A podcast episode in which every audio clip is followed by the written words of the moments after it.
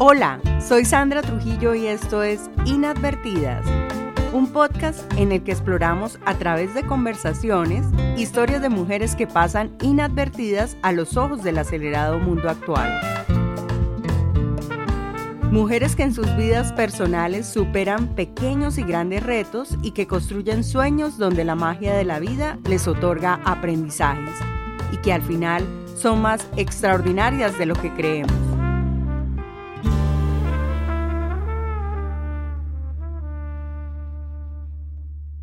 Hoy estaremos conversando con María Rueda, una mujer colombiana oriunda de Urrao, un pueblo del suroeste antioqueño. Ella estudió ingeniería sanitaria y actualmente se dedica a la danza terapia.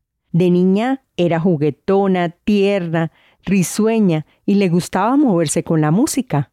Su padre le legó la tranquilidad y el estar en contacto con la tierra a través de la siembra y su madre la paciencia y la perseverancia. Considera que la danzaterapia es el encuentro con uno mismo. María dice que vivir es evolucionar y trascender. Vamos a escuchar a esta décima mujer que nos acompaña en Inadvertidas, un podcast de mujeres que nos muestran su valor humano a través de lo cotidiano de sus vidas. María, bienvenida. Gracias por estar aquí en Inadvertidas. Inadvertidamente, aquí está hoy. Inadvertidamente estás aquí hoy. Gracias a ustedes por la invitación. María, María, ¿de dónde eres? Nací en Urrao, Antioquia. Colombia, de donde soy, de, de este universo y habitando un planeta llamado Madre Tierra. ¿Y cómo describirías a María de niña? La describo por lo que me cuentan mis hermanos, de una niña juguetona, tierna, risueña, y que además le gustaba moverse cuando escuchaba música. O sea que desde niña llevas ese ritmo. Sí, todos. Todos. Todos lo tenemos. Sí. Sí. O sea, tú eres. ¿Cuántos hermanos tienes? Cinco. Y tú eres. Eh... La menor. Ay, la menor. Somos, somos las menores de la familia. Sí. ah. ¿Y todos les gusta la música? ¿Les gusta bailar? ¿Les gusta danzar? Mi hermana, Yamile, que es la mayor, cuando yo era niña, que la veía ella en el, colegio, cuando ella estaba en sus prácticas también de presentaciones, mmm, recuerdo que sí me dije, cuando sea grande quiero ser como mi hermana, porque la veía disfrutar de las danzas y, y ella sigue danzando y tiene su grupo de danzas en el colegio. Entonces, mmm, mi hermana, en su, en su hacer, ya, ahí hay una identidad. Eh, los otros hermanos hemos estado descubriendo y sé que les gusta, eh, dos de ellos en la banda del colegio algún instrumento tocaban. Y, nos hemos dado cuenta que tanto de parte de mi padre como de mi madre, los dos son primos por parte de sus madres, tenemos venas artísticas con la música. Entonces, es, es, permitir que aflore, que, que emerja, que, que, florezca. ¿Y con qué adjetivos tú definirías como esas diferentes etapas de tu vida? Tu niñez, ¿con qué palabra la definirías? Mm, con exploración, acompañamiento con mi madre, alegría por sentirme acogida por mis hermanos. ¿Y cómo definirías entonces la adolescencia? Tengo varios recuerdos. Uno de ellos es desde el movimiento, que sé que lo he hecho desde la escuela con folclore y luego en el colegio. Mm. Y ahorita en tu adultez, ¿qué palabra le darías a este momento que estás viviendo? Agradecimiento me doy cuenta que estoy andando el mismo camino desde otra forma. Entonces es reconocerme y agradecerme por la oportunidad de, de cambiar esquemas, de quererlo hacer distinto. ¿Y qué aprendiste de tus padres? ¿Qué te dejó tu mamá? Me deja aún. Sí. La paciencia, la perseverancia, la insistencia, la entrega, el amor, la devoción. ¿Y tu padre qué te deja?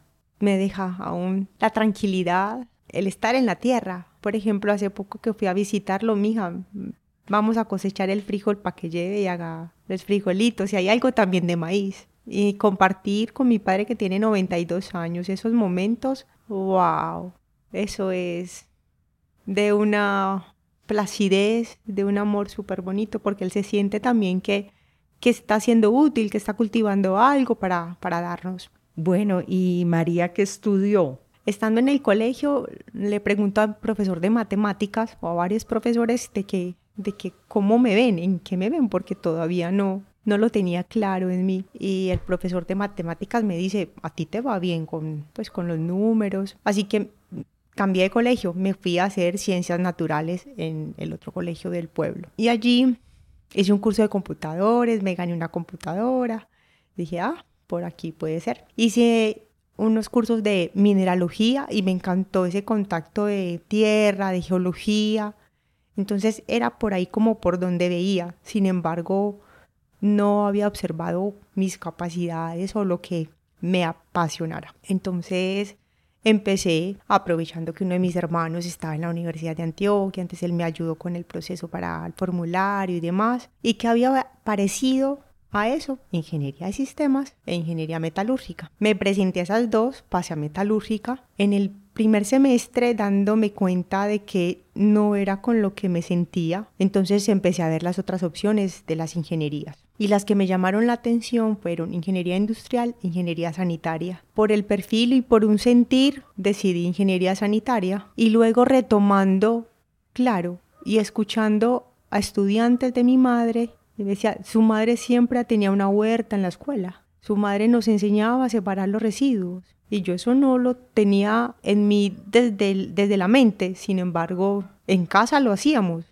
Pero yo no sabía que eso era ingeniería sanitaria o que ingeniería sanitaria enseñaba el tema de, de, manejo de residuos, de saber utilizar mejor el agua y terminé estudiando ingeniería sanitaria. Y luego hice una maestría en ingeniería ambiental. ¿Y cuál fue esa trayectoria laboral con, con esa experiencia, pues con ese estudio académico? Cuando estuve como estudiante de ingeniería sanitaria, estuve mm, como auxiliar en algunos laboratorios de ingeniería sanitaria. Entonces ya ahí estaba preparándome. Y claro, me doy cuenta que el hecho de ver a mi madre enseñando y a mi hermana, ya también había una vena ahí que me conducía a ello. Porque tenía la paciencia para explicar, para, para escuchar qué era lo que no entendían. Entonces estuve como auxiliar y luego, terminando la carrera, cuando estuve como estudiando la maestría, estuve como joven investigadora, tenía unos cursos a cargo. Terminando la, la, la maestría, perdón, entré como docente ocasional en la universidad y también trabajaba en un grupo de investigación tanto en la parte investigativa y luego trabajé en la parte operativa. Entonces ya, ahí hice la dedicación desde la ingeniería sanitaria ambiental, ha sido desde la docencia, la investigación y con algunas consultorías pocas, cortas. Y me fui a buscar otras alternativas porque ahí fue ese llamado hacia, me adelanté a la pregunta, hacia que, que era otra cosa la que sentía mi alma que necesitaba hacer. Bueno, entonces ahora sí cuéntanos a qué te dedicas actualmente. Para llegar a la danza como terapia, me dedico a orientar encuentros de danza, terapia, método María Fuchs. Y también me dedico a estar en la montaña Risa, el refugio de cuidado, donde estoy aprendiendo a cuidarme, donde estoy aprendiendo a cultivarme a cultivar. Entonces ese tránsito para llegar a la danza ocurre cuando me doy cuenta que quiero estar en algún proyecto social donde haya un asunto ambiental que ya sé que se puede resolver. Ambientalmente ya están las técnicas para hacerlo. Y entonces, ¿por qué no se resuelve? Eh, sí. pues si ya se sabe qué es, qué, es, entonces, ¿de qué me di cuenta? Que la situación era social.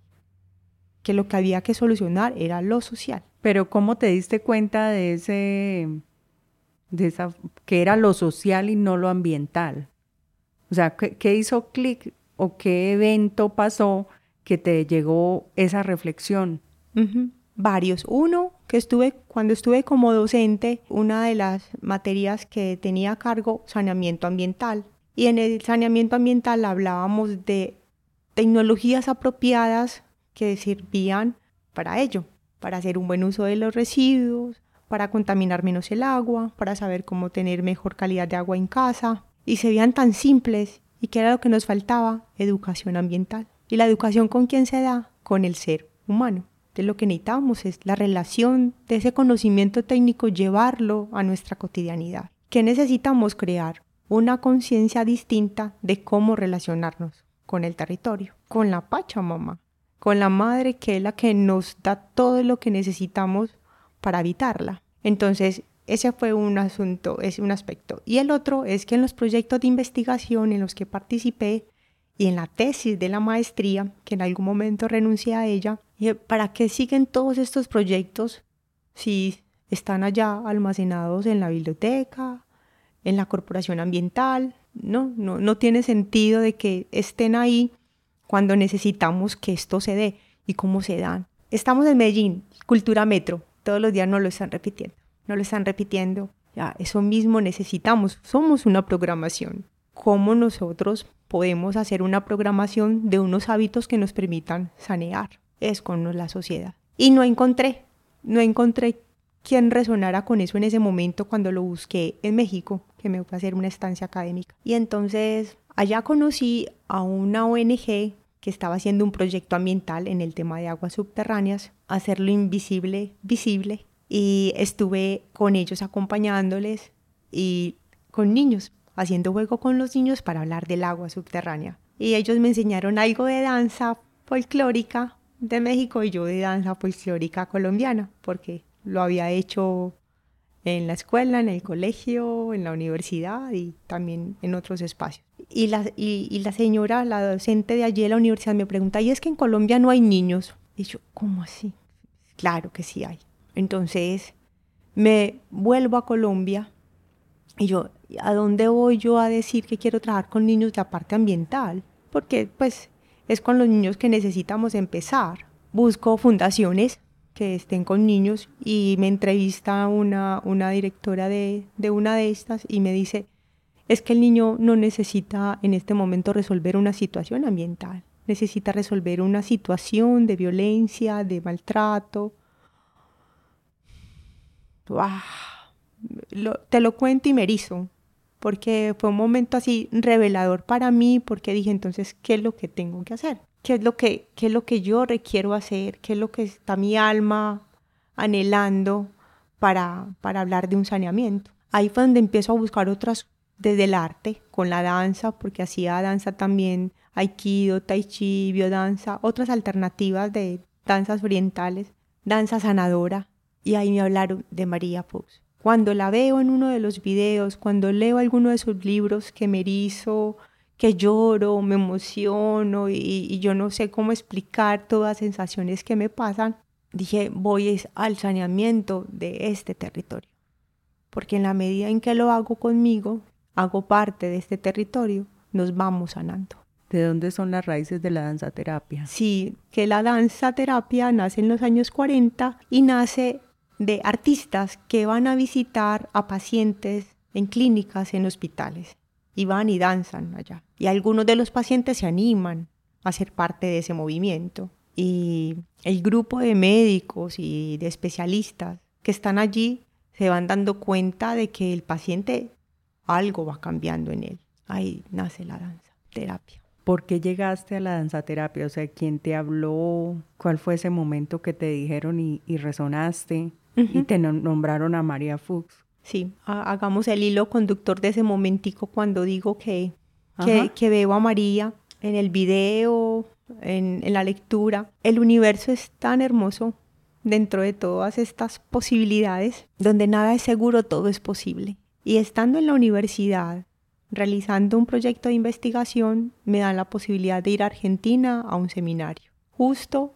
en esos días donde me hablan de María Fuchs. Entonces pido que por favor el tiquete de regreso a Colombia me lo dije en una semana más para quedarme con María, conocerle y estar en los talleres. Ella no habla de clases, ella habla de encuentros. Y estando allí sentí una tranquilidad en mi cuerpo, una libertad y en la mente una confusión que no, no alcanzaba en ese momento a describir.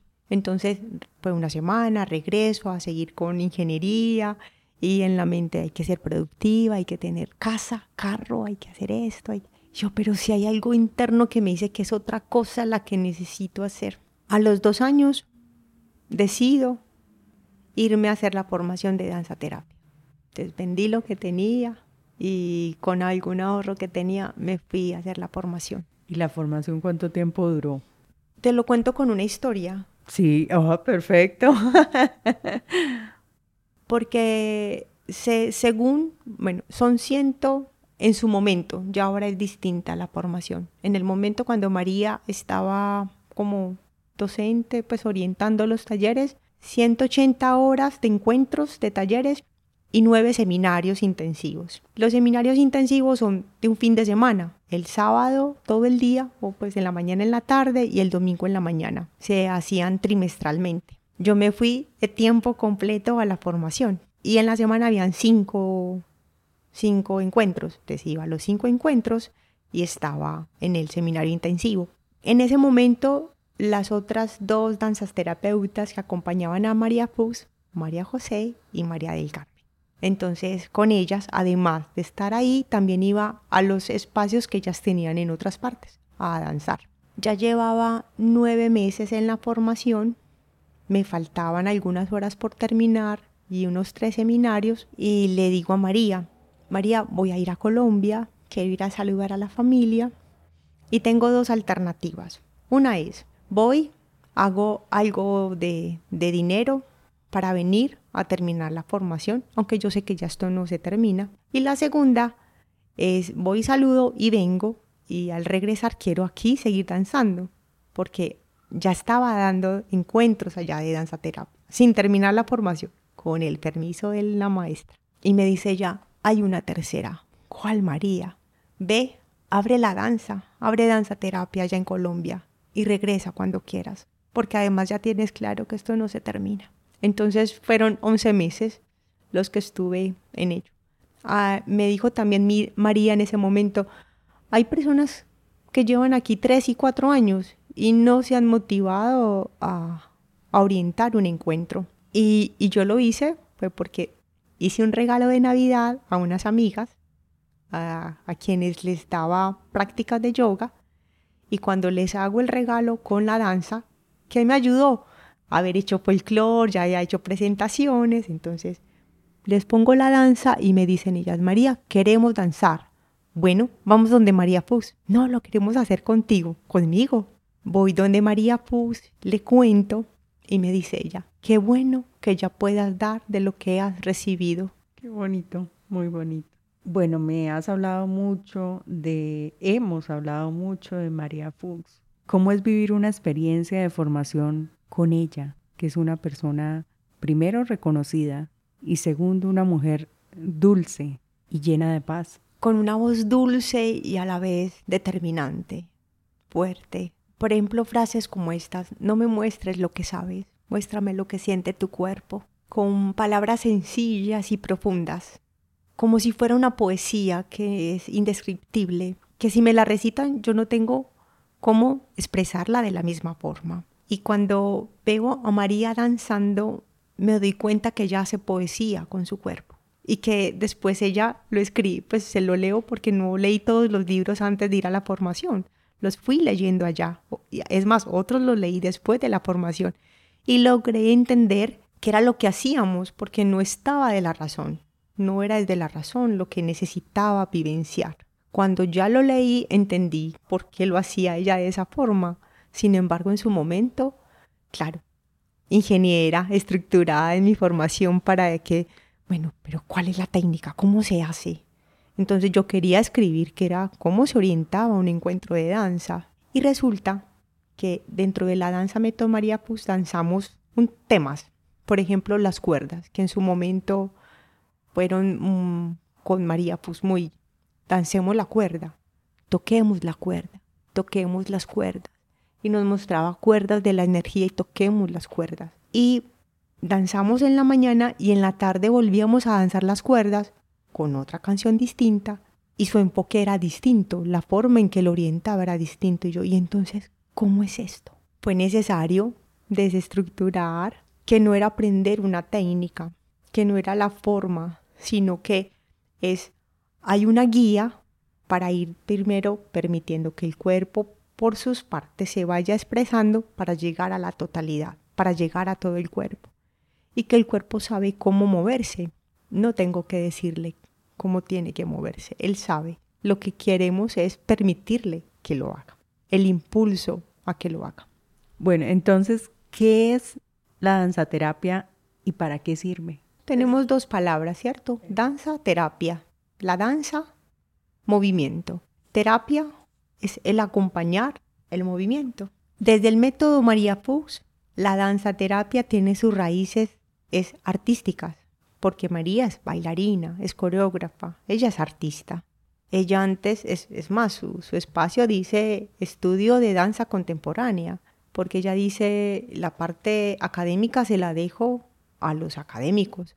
Me gusta, me apasiona poder ofrecer un encuentro a través del movimiento, a través de la danza.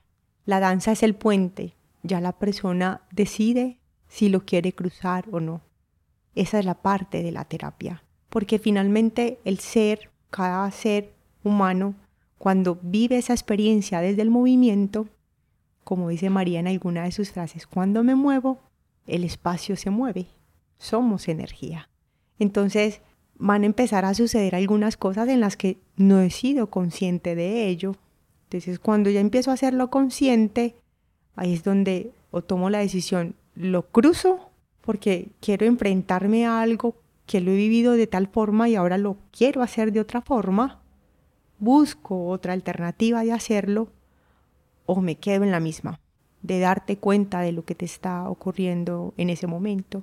Y la parte ya, digamos, como terapia es, ella dice, pues si necesitas ir entonces donde el psicólogo, donde el psicoanalista, es más, donde tú mismo, que lo hagas contigo o que vayas y hagas algo que tenías pendiente por hacer o de conversar con alguien.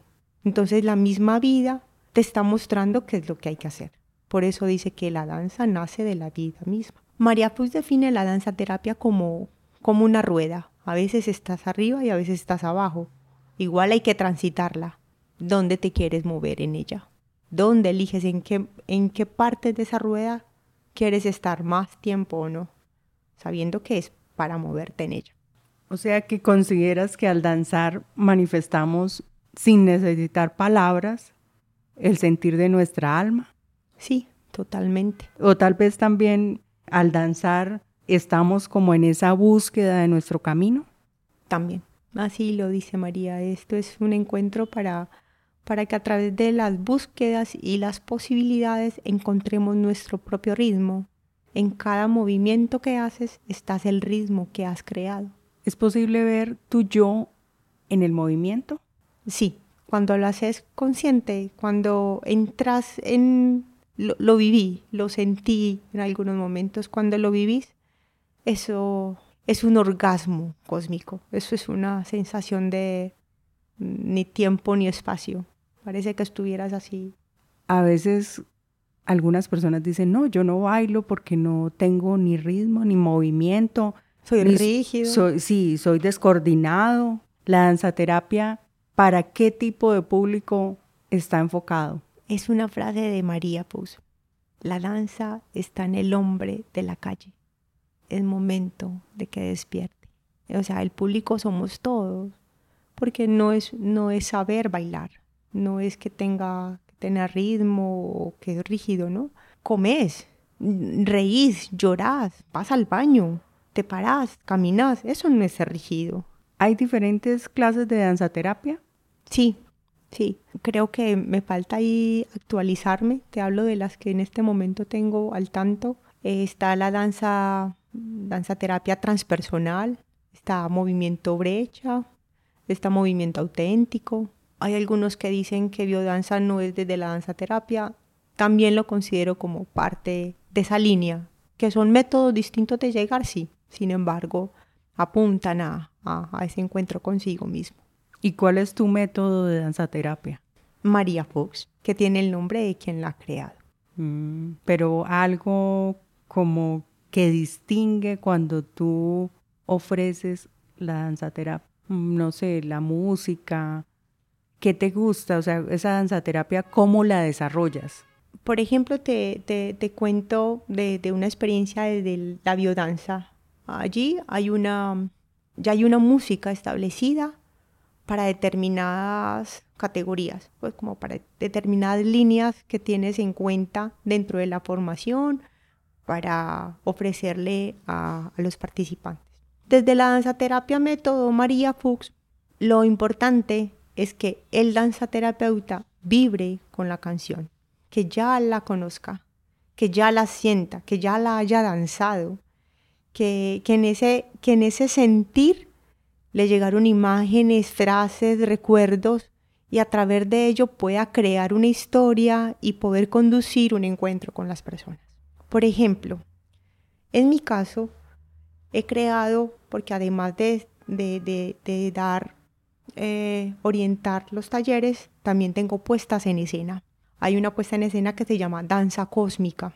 La vida es una fiesta, una sagrada danza cósmica. Esta es una frase de Chamalú, de un indígena boliviano, un chamán que conozco, y que mm, tiene un texto que se llama Cartas a Huayra. Huayra es su hija y lo escribe antes de que ella naciera. Cartas a Huayra habla, entre muchas cosas, del daño que le estamos haciendo a la madre tierra, a la Pachamama, la ceguera que tenemos por la forma en que nos relacionamos con ella. Invita a un momento de, de silencio sagrado, de observarse qué es lo que estás haciendo en tu vida. Autoobservación, autocontemplación, autogobernanza, para que te des cuenta que en ella puedes vivir en armonía, con el corazón abierto, danzar libremente. Entonces, estas frasecitas que te he dicho me llevaron a mí también a sentirme en un momento de plenitud y de articulación, porque cuando me han preguntado, ¿cómo es que dejaste la ingeniería sanitaria?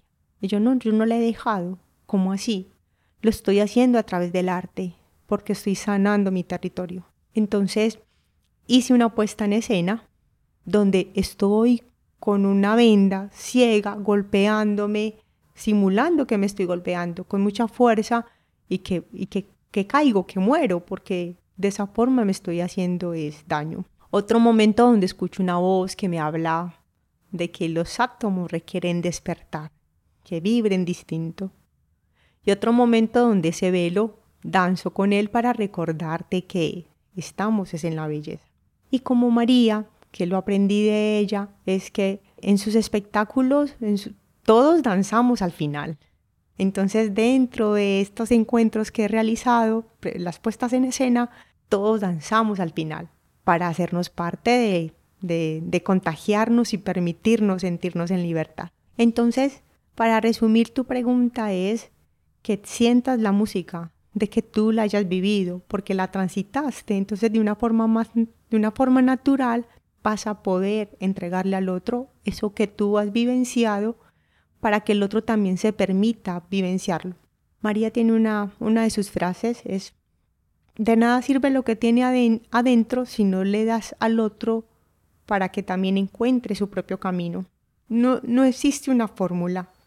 No es que de la forma en que yo lo hice tú lo vas a hacer. Sin embargo, cuando muestro esta forma, tú también exploras tu propia forma o tus propias formas. María Fuchs dice que el tiempo está en el hacer y el dar. ¿Cómo interpretas esta máxima de ella? Pues en este momento, imagínate que entrando aquí a casa, me encuentro con un avisito que dice, todo lo que das, vuelve. Y en el hacer es porque hay pasión cuando haces el camino que te pertenece. ¿Cómo definirías el arte en la danza? El arte es una forma en la que expreso mi mundo, mi realidad, la realidad que vivo en el mundo, ¿sí? En cualquiera de sus manifestaciones, sea con la pintura, con la escritura, con la poesía, con el teatro. Desde la danza es porque para mí es algo orgánico, eh, surge naturalmente. Es como, como si le, le preguntaras a una a una, a una de las aromáticas, ¿cómo haces para nacer? ¿Cómo sabes que necesitas raíces para nutrirte de la tierra? ¿Cómo sabes que necesitas salir a, a recibir el sol para que te pongas verde? ¿Cómo sabes que ya vas a dar un fruto? Es natural. Eso mismo pasa con el movimiento. Es natural. me quiero cambiar de posición, me cambio de posición. Eso es natural. Hoy tienes una sesión de danzaterapia, ¿no? Y también a mí me llama mucho la atención las frases que dicen las personas o que escriben a veces las personas. Y tú colocaste en tu invitación a celebrar por el hecho de existir, que el asombro recorra nuestro cuerpo. ¿Qué significado envuelve esta frase? Este taller nace cuando yo quiero celebrar mi cumpleaños y lo quiero hacer danzando. Entonces invito a los amigos conocidos de ese momento a que vengan a danzar. Dije, ¿cómo lo hago? Entonces empecé a buscar música que hablaran sobre celebrar la vida o viva la vida. Y encontré algunas canciones de ellas. Y lo más hermoso entonces en esa asociación de palabras, el asombro, ¿cuál es la expresión que normalmente utilizas cuando algo te asombra? Wow. Wow. Otra también, oh, ¿verdad? Pues hoy vamos a empezar con el alfa y el omega, el principio y el final, un punto de partida y un punto de llegada. ¿Qué es ese punto de partida y un punto de llegada? Una O. Entonces vamos a danzar haciendo movimientos de O para asombrarnos de todas las posibilidades que tiene nuestro cuerpo para hacer O por el solo hecho de existir, porque podemos respirar. María, María Fuchs en sus encuentros la inspira la misma naturaleza para el movimiento. María Fuchs danza la última hoja del árbol de otoño. Entonces ella muy poéticamente dice, viendo una hoja de otoño, le pregunta, ¿y qué necesitaste para danzar? ¿Dónde estaba la música? Y que la hoja le respondió, no, no necesité música, necesité del viento. Y entonces ella danzó sus ritmos internos y encontró que ahí también había música para moverse. ¿En el silencio hay música? Por supuesto. ¿Cuál es la música del silencio?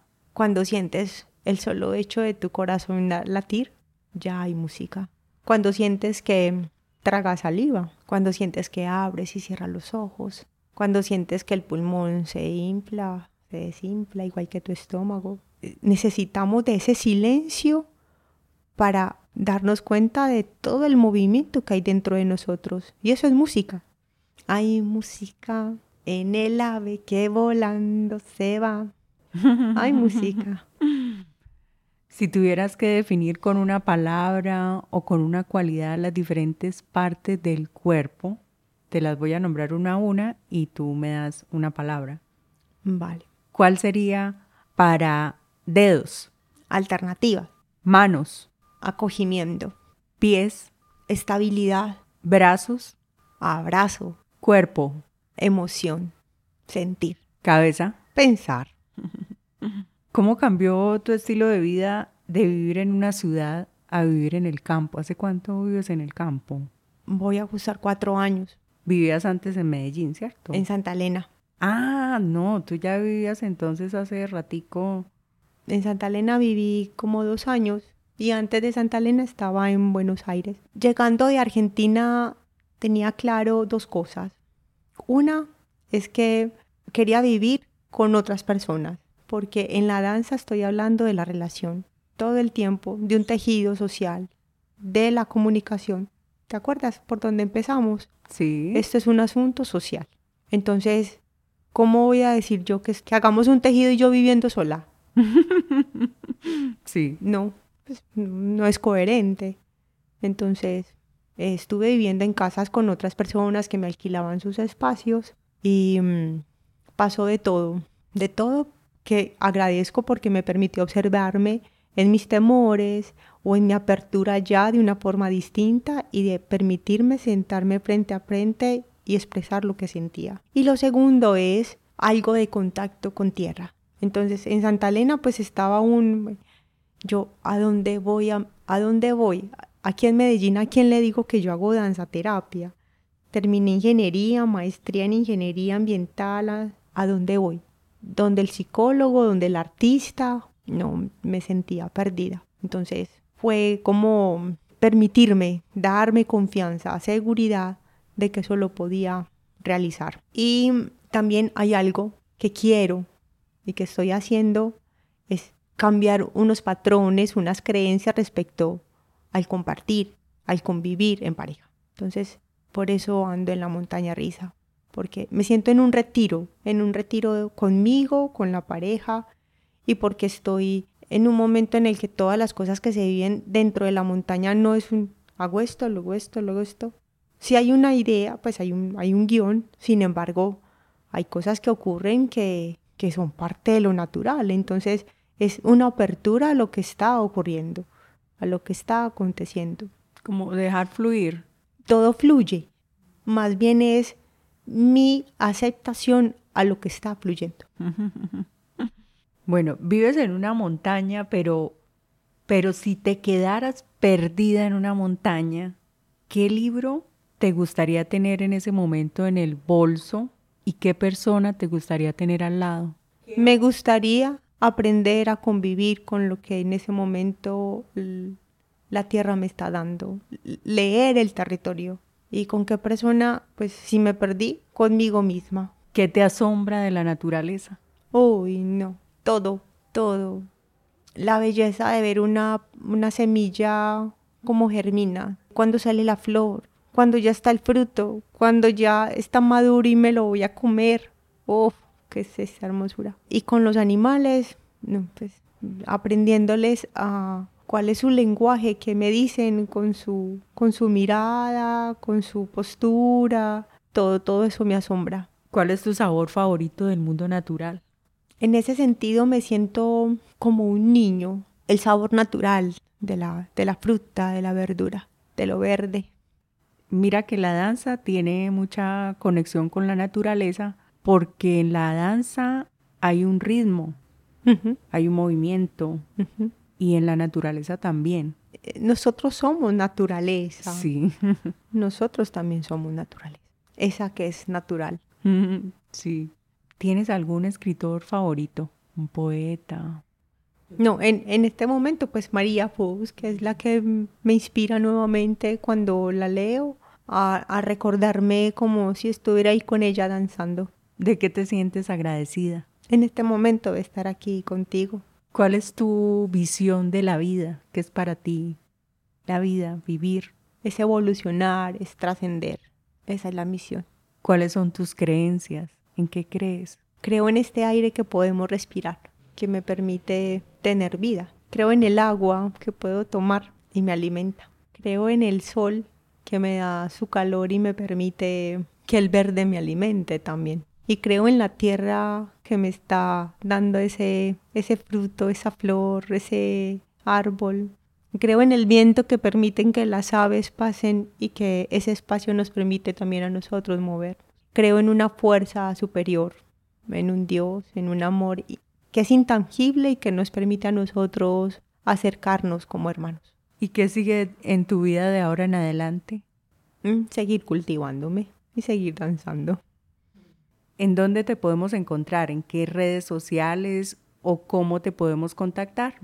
¿O dónde podemos acudir a un taller contigo? Bueno, en este momento em, a través del Facebook, arroba danzatemar. En el pequeño teatro estoy realizando un encuentro al mes, normalmente como el tercer viernes del mes a las 7 de la noche. En Facebook estoy como arroba la montana risa, porque también en la montaña risa danzamos. Entonces es un espacio para crear el movimiento, crearnos en los movimientos. Muchas gracias María. Fue maravilloso estar contigo. Eres una mujer inadvertida y agradezco tus palabras, la profundidad que hay en ellas y agradezco también poder permitir danzar también contigo. Gracias María. Mm, con todo amor, gracias a ti. Si este podcast te aportó valor, puedes seguirnos en Instagram como arroba inadvertidas y también puedes suscribirte a nuestro podcast desde tu plataforma favorita de reproducción. Podrás escuchar un episodio cada dos semanas los viernes. ¡Nos oímos!